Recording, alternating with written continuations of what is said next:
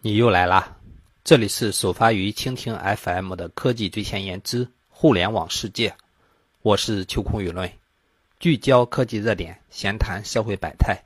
聊一聊互联网上发生的事儿，来一起聊十块钱的。总有听友留言问我如何联系，首先我再告知一下我的联系方式，只需要关注同名微信公众号“秋空舆论”，回复“微信群”三个字。就可以加我，或者进我们的微信群了。现在已经有几千个小伙伴在一起闲扯了。有的时候我挺讨厌自己的，做什么事情总想找出来做这件事情的意义。或许是最近经常有朋友问我吧，为什么要做这么一档节目？我当初的利益是非常非常简单的，就是每天我也要看很多的科技新闻，然后把这些东西分享出来。节省大家的时间，目的就是这么的单纯。但是做的久了，听众多了，似乎是它应该有更高一层的意义。在很多朋友的询问之下，我也在不停的拔高与提升自己。这种一定要把某种事情说出来一个意义才去做的行为，让我非常的痛苦。我想到了活在当下，活在当下是什么意思？就是把自己当前想要做的一件事情做好。为了不讨厌自己，我暂且不用想那么多，只是要把这件坚持的事情坚持下去。或许对我生命的本身，这个节目的意义就是对生命的磨练，对一件事情的坚持吧。当然，如果你发现了我这个节目的意义，也请告诉我它能给你带来什么。这样的话会提升我的很多的自信心。也让我感觉自己在做一件有意义的事情。李克强说：“改革就要从老百姓和企业日常最关心的身边的事做起。”现在许许多多的繁琐证明、循环证明，甚至奇葩证明，不仅让群众烦心，也让企业烦恼。必须下决心全面清理各类证明事项，让群众和企业不再为毫无必要的事情跑腿。给李总理点赞。其实以我们现在的技术，有的时候带不带身份证、带不带驾驶证，真的已经是不是那么的重要。因为你至少带着你的脸，带着你的指纹，带着你的手机，脑子里面还想着你自己所特有的东西，记得你的身份证号。我们经常办一些业务，需要复印这个证件，复印那个证件。而事实上，他们都是联网的，可以非常轻松的知道我是谁。然而，他就是要这样，要让你不停的提供各种证明。我在想，我结婚了，难道我必须拿着结婚证，提供结婚证复印件才能证明我已经结婚了吗？如果当真是这样的话，那我不带结婚证，是不是就意味着我重婚就可以了呢？希望我们的简政放权的业务速度加快，让老百姓和企业松绑。让中国的经济发展速度更快吧。想一想，有的时候为了一个证明，需要来回几百公里跑好几趟，有的甚至跑十几趟。而现在呢，你只需要带着你自己的脸、你的指纹，或者带着身份证去，一切搞定。因为互联网跑的速度比你跑的要快得多，而你自己跑一来一去，这么一个来回，而对这个互联网上来讲，只是一次，只是一次。TCP/IP 的三次握手，是用光的速度来代替了我们腿的速度，代替了我们车的速度。如果真的节省了这样的路途成本，我们的社会发展效率将会提高十倍。我在这里预言，至少提高十倍，因为光的速度比我们的腿的速度提高的不只是十倍。在前不久，NASA 宣布有大事将要宣布，现在终于宣布了。在火星上发现了三种有机物，这些东西呢，就是我们生命的基础。NASA 发现了硫，发现了有机碳，甚至发现了苯、甲苯、小碳链、丙烷、丁烯，而且在火星的大气层中发现了甲烷。我们知道，在元素周期表上，氢、氦、锂、铍、硼、碳、氮、氧、氟、氖，这个随着原子的复杂度增高，它的含量就会越来越少。所以说，最多的是氢，第二的是氮，第二的是氦，第三的是锂，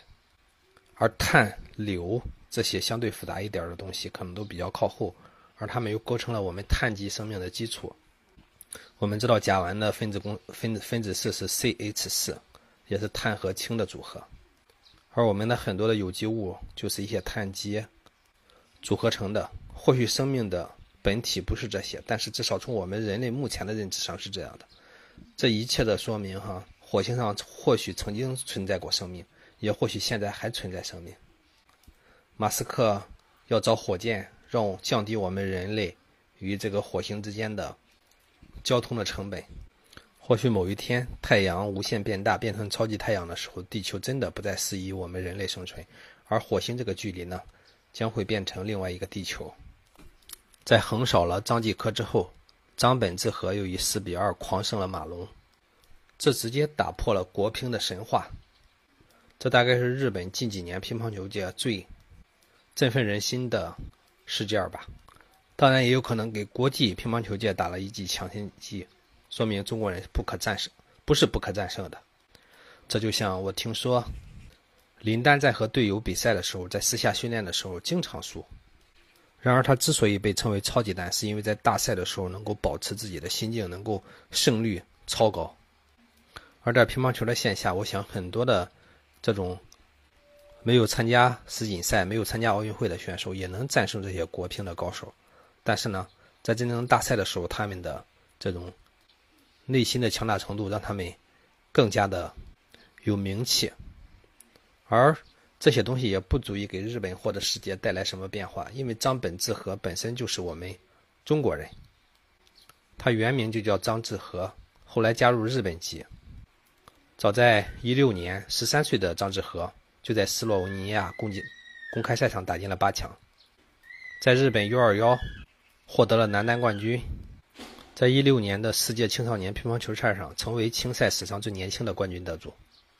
而且是二零一八年、二零一七年德国杜塞尔多夫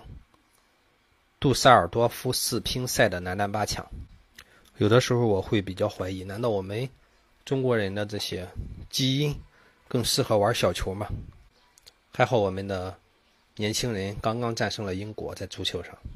不论什么球都是圆的，只要是进行。精细的训练，总会诞生一些天才的。只是说，从民族性、从各种身体结构以及骨骼的柔韧性各种角度上来讲，可能我们华人更适合打乒乓球。我们在辱骂我们足球的超哥们踢不好的时候，实际上也应该内心的想一想，或许那项运动不是我们这种体质所特长的。就在六月八号，腾讯公开致谢了三六零。这是三 Q 大战之后，非常非常让人兴奋、让人难得一见的局面。原因是三六零的阿尔法团队报告了 Chrome V 八中引擎有个严重的漏洞，直接可能影响腾讯旗下的公众号啊、小程序等产品。腾讯在自己的微博上对这件事情做出了确认，同时也感谢了三六零的团队。我非常讨厌腾讯的封闭，也非常讨厌阿里的霸气。我希望我们中国的这些互联网企业至少要携起手来，至少要能够互通有无。现在在腾讯的各种即时通讯工具中，依然无法打开阿里的链接，而在阿里的一些东西中，甚至封闭了别人对它的采集。想想我们当年这个北洋军阀时期，各个军阀之间的混战，和你们像不像？就像人家说的，一个中国人在外面是条龙，多个中国人就是多条虫。这么擅长窝里斗，而世界那么大，你们吃下的市场才这么小，不如携起手来，快速走向世界。不然的话，国家允许你们垄断，允许你们创创收那么多的钱，你们又有何面目来面对整个中国人的节衣缩食，整个中国国家的节衣缩食，来鼓胀你们的钱包呢？而现今呢，腾讯正在和今日头条进行撕逼，他们所表现出来的又是各自的封闭、各自的攻击，各自站着自己那些歪理邪说来互相影响这个世界的开放。张小龙刚刚在内部讲话中说，资讯类的产品在历史上有很多同类型的竞争，你很难看到一个完全同质化的产品能够追上对方。我们有很强大的竞争对手，比如说今日头条，但是我们不会希望团队去做第二个今日头条。看一看，这是腾讯最新的作品，不会只是一个微信特色的东西，而会是一个广谱的、具有自身特色的产品。当然，竞争是有道理的，但是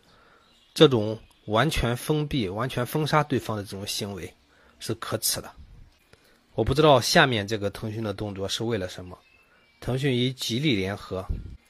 要在我们高铁上安装 WiFi，是不是也像 Facebook 一样，以后在高铁上只能够打开吉利的主页，或者说只能够打开腾讯的 QQ、微信或者官网呢？如果你们真这么做了，我真的非常非常佩服你们，窝里斗的高手啊！我们中国的超算神威太湖之光是榜首的计算机，它的运算速度可以达到每秒十二点五亿亿次，但现在呢，很快就被美国给超越了。美国的顶点每秒钟的运算可以达到二十亿亿次，难怪美国不对中国出口很高新的这种芯片。当然，听我们国内的。之前的一些言论，我们的龙芯也很快将要造出来超过五十亿亿次的超级计算机，在超算领域的竞争，有点感觉就像当年美苏争霸登月那个时候的感觉。还好这些东西的竞争不会是废掉的，即便是他们淘汰下来的这种 CPU 还能够继续使用。好吧，上面是我今天想要与大家分享的一些。我认为非常该说的问题，下面给大家讲一下讲一项科学上的事儿。科学证实，哈，如果说我们吃饭的时候细嚼慢咽，这个比这个狼吞虎咽，肥胖的概率将会低百分之四十二。这就是说，我们吃饭的时候以后只需要细嚼慢咽就行了，这就可是可以非常好的减肥，甚至有百分之五十的几率你不会变成一个胖子。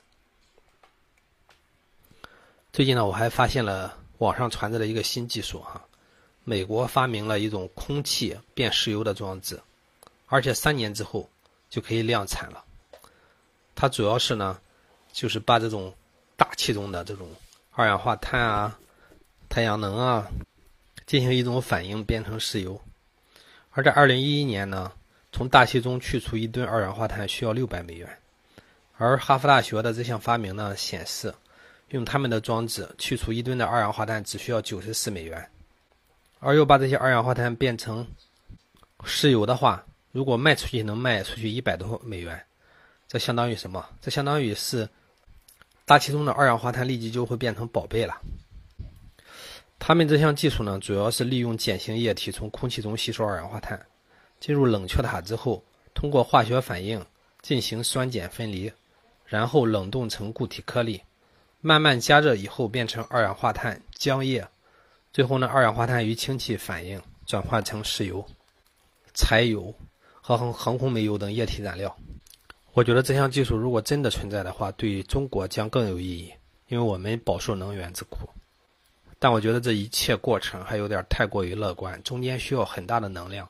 而这些能量呢又需要耗费很多的电力。我觉得从实验室里可以做得出来，量产的话应该还是有很大困难的。我想，即便是需要很多的能源，而完全可以把这些能源转化成，这完全可以把这种电水力发电就近转换成石油，然后再传输出去，或者再供当地的这种车来使用。这样的话，至少可以清洁了我们大气中的这种二氧化碳，把全球变暖的这种现象给遏制住。当然，最可怕的就是未来大家都从空气中吸收了过多的二氧化碳，这个光合作用就会被停止，很多植物就饿死了。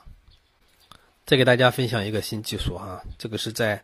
谷歌有一个新的编程语言，这主要是视觉编程的哈，叫做材料设计语言 （Material Design）。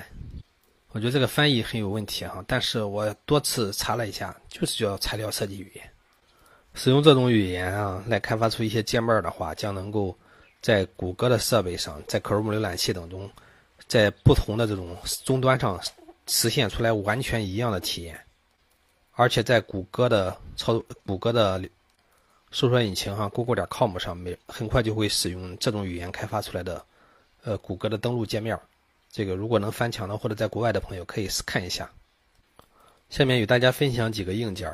首先我们说一说这个小米八的刘海屏哈，这个之前的时候我已经多次吐槽它了哈，我看网上吐槽的也特别多，但是呢，它的确还是有优势的哈，就是它的红外识别。假如说你我们一般人哈使用这个呃这种红外识别的，不能说红外识别这种是呃人脸识别的这种解锁的这种设备的时候，会发现当你戴上眼镜和不戴眼镜的时候。这个解锁率就有很大的问题，而小米八呢，你戴上墨镜依然能够完全识别，这是非常非常棒的哈。这样的话，至少是不用摘下眼镜再看屏幕才能解锁了。下面分享一些互联网上的一些有意思的事儿吧。在去年的时候，百度高调发布了一个智能音箱，不是小度在家啊，是度鸦。叫 Raven H 那款智能音箱，当时呢也是引起了一种现象级的产品吧。我看互联网上讨论是挺多的，但是呢大半年过去了，有媒体爆出哈这个产品销售非常不成功，最终的产量不足一万，连杜鸦的创始人也从百度离职了。我见过这款产品的各种造型哈，我感觉真的是不错的，可惜呢售价太高了。印象笔记是一款非常好用的笔记笔记软件。以前的时候呢，我们国内的叫 Evernote 点 C 应该是，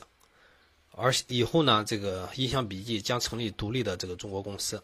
而不再是 Evernote 国际版的中国版。最近呢，这个小黄车是官司不断，纷争不断，甚至离职不断哈。这个据说国外的一些独立的这种。小黄车的运营也有被收购的风险，或者说已经被收购了。最近呢，还有一个沙特学生起诉了他，当然索赔并不多，沙特人比较有钱嘛，可能石油比较多。他要求赔偿是三十万，为什么呢？因为在小黄车的一些宣传广告上有一个沙特人骑着，而这个而这个人呢，正好是在中国留学的这个沙特留学生，他这个说他侵犯了肖像权。最近呢，还有一家公司哈，这个事情比较多，叫掌趣科技。我不知道你有没有听过这家公司，之前我是听过多次的哈。它最高的时候市值达到了五百亿，而现在呢，它只有当初的四分之一。想一想，我们在互联网，在这种 app 这种快速飞升的时候，有多少家公司快速切金，在没有什么实力的情况下，达到了一个超高的估值。然而呢，这个风风潮落去。有很多的死猪都摔到了沙滩上。这个时候，如果你比较有钱哈，可以去捡到很多的猪肉。最近呢，微软 Office 三六五个人版降价了哈，你知道降了多少钱吗？结局让你非常的难以相信，降了一块钱。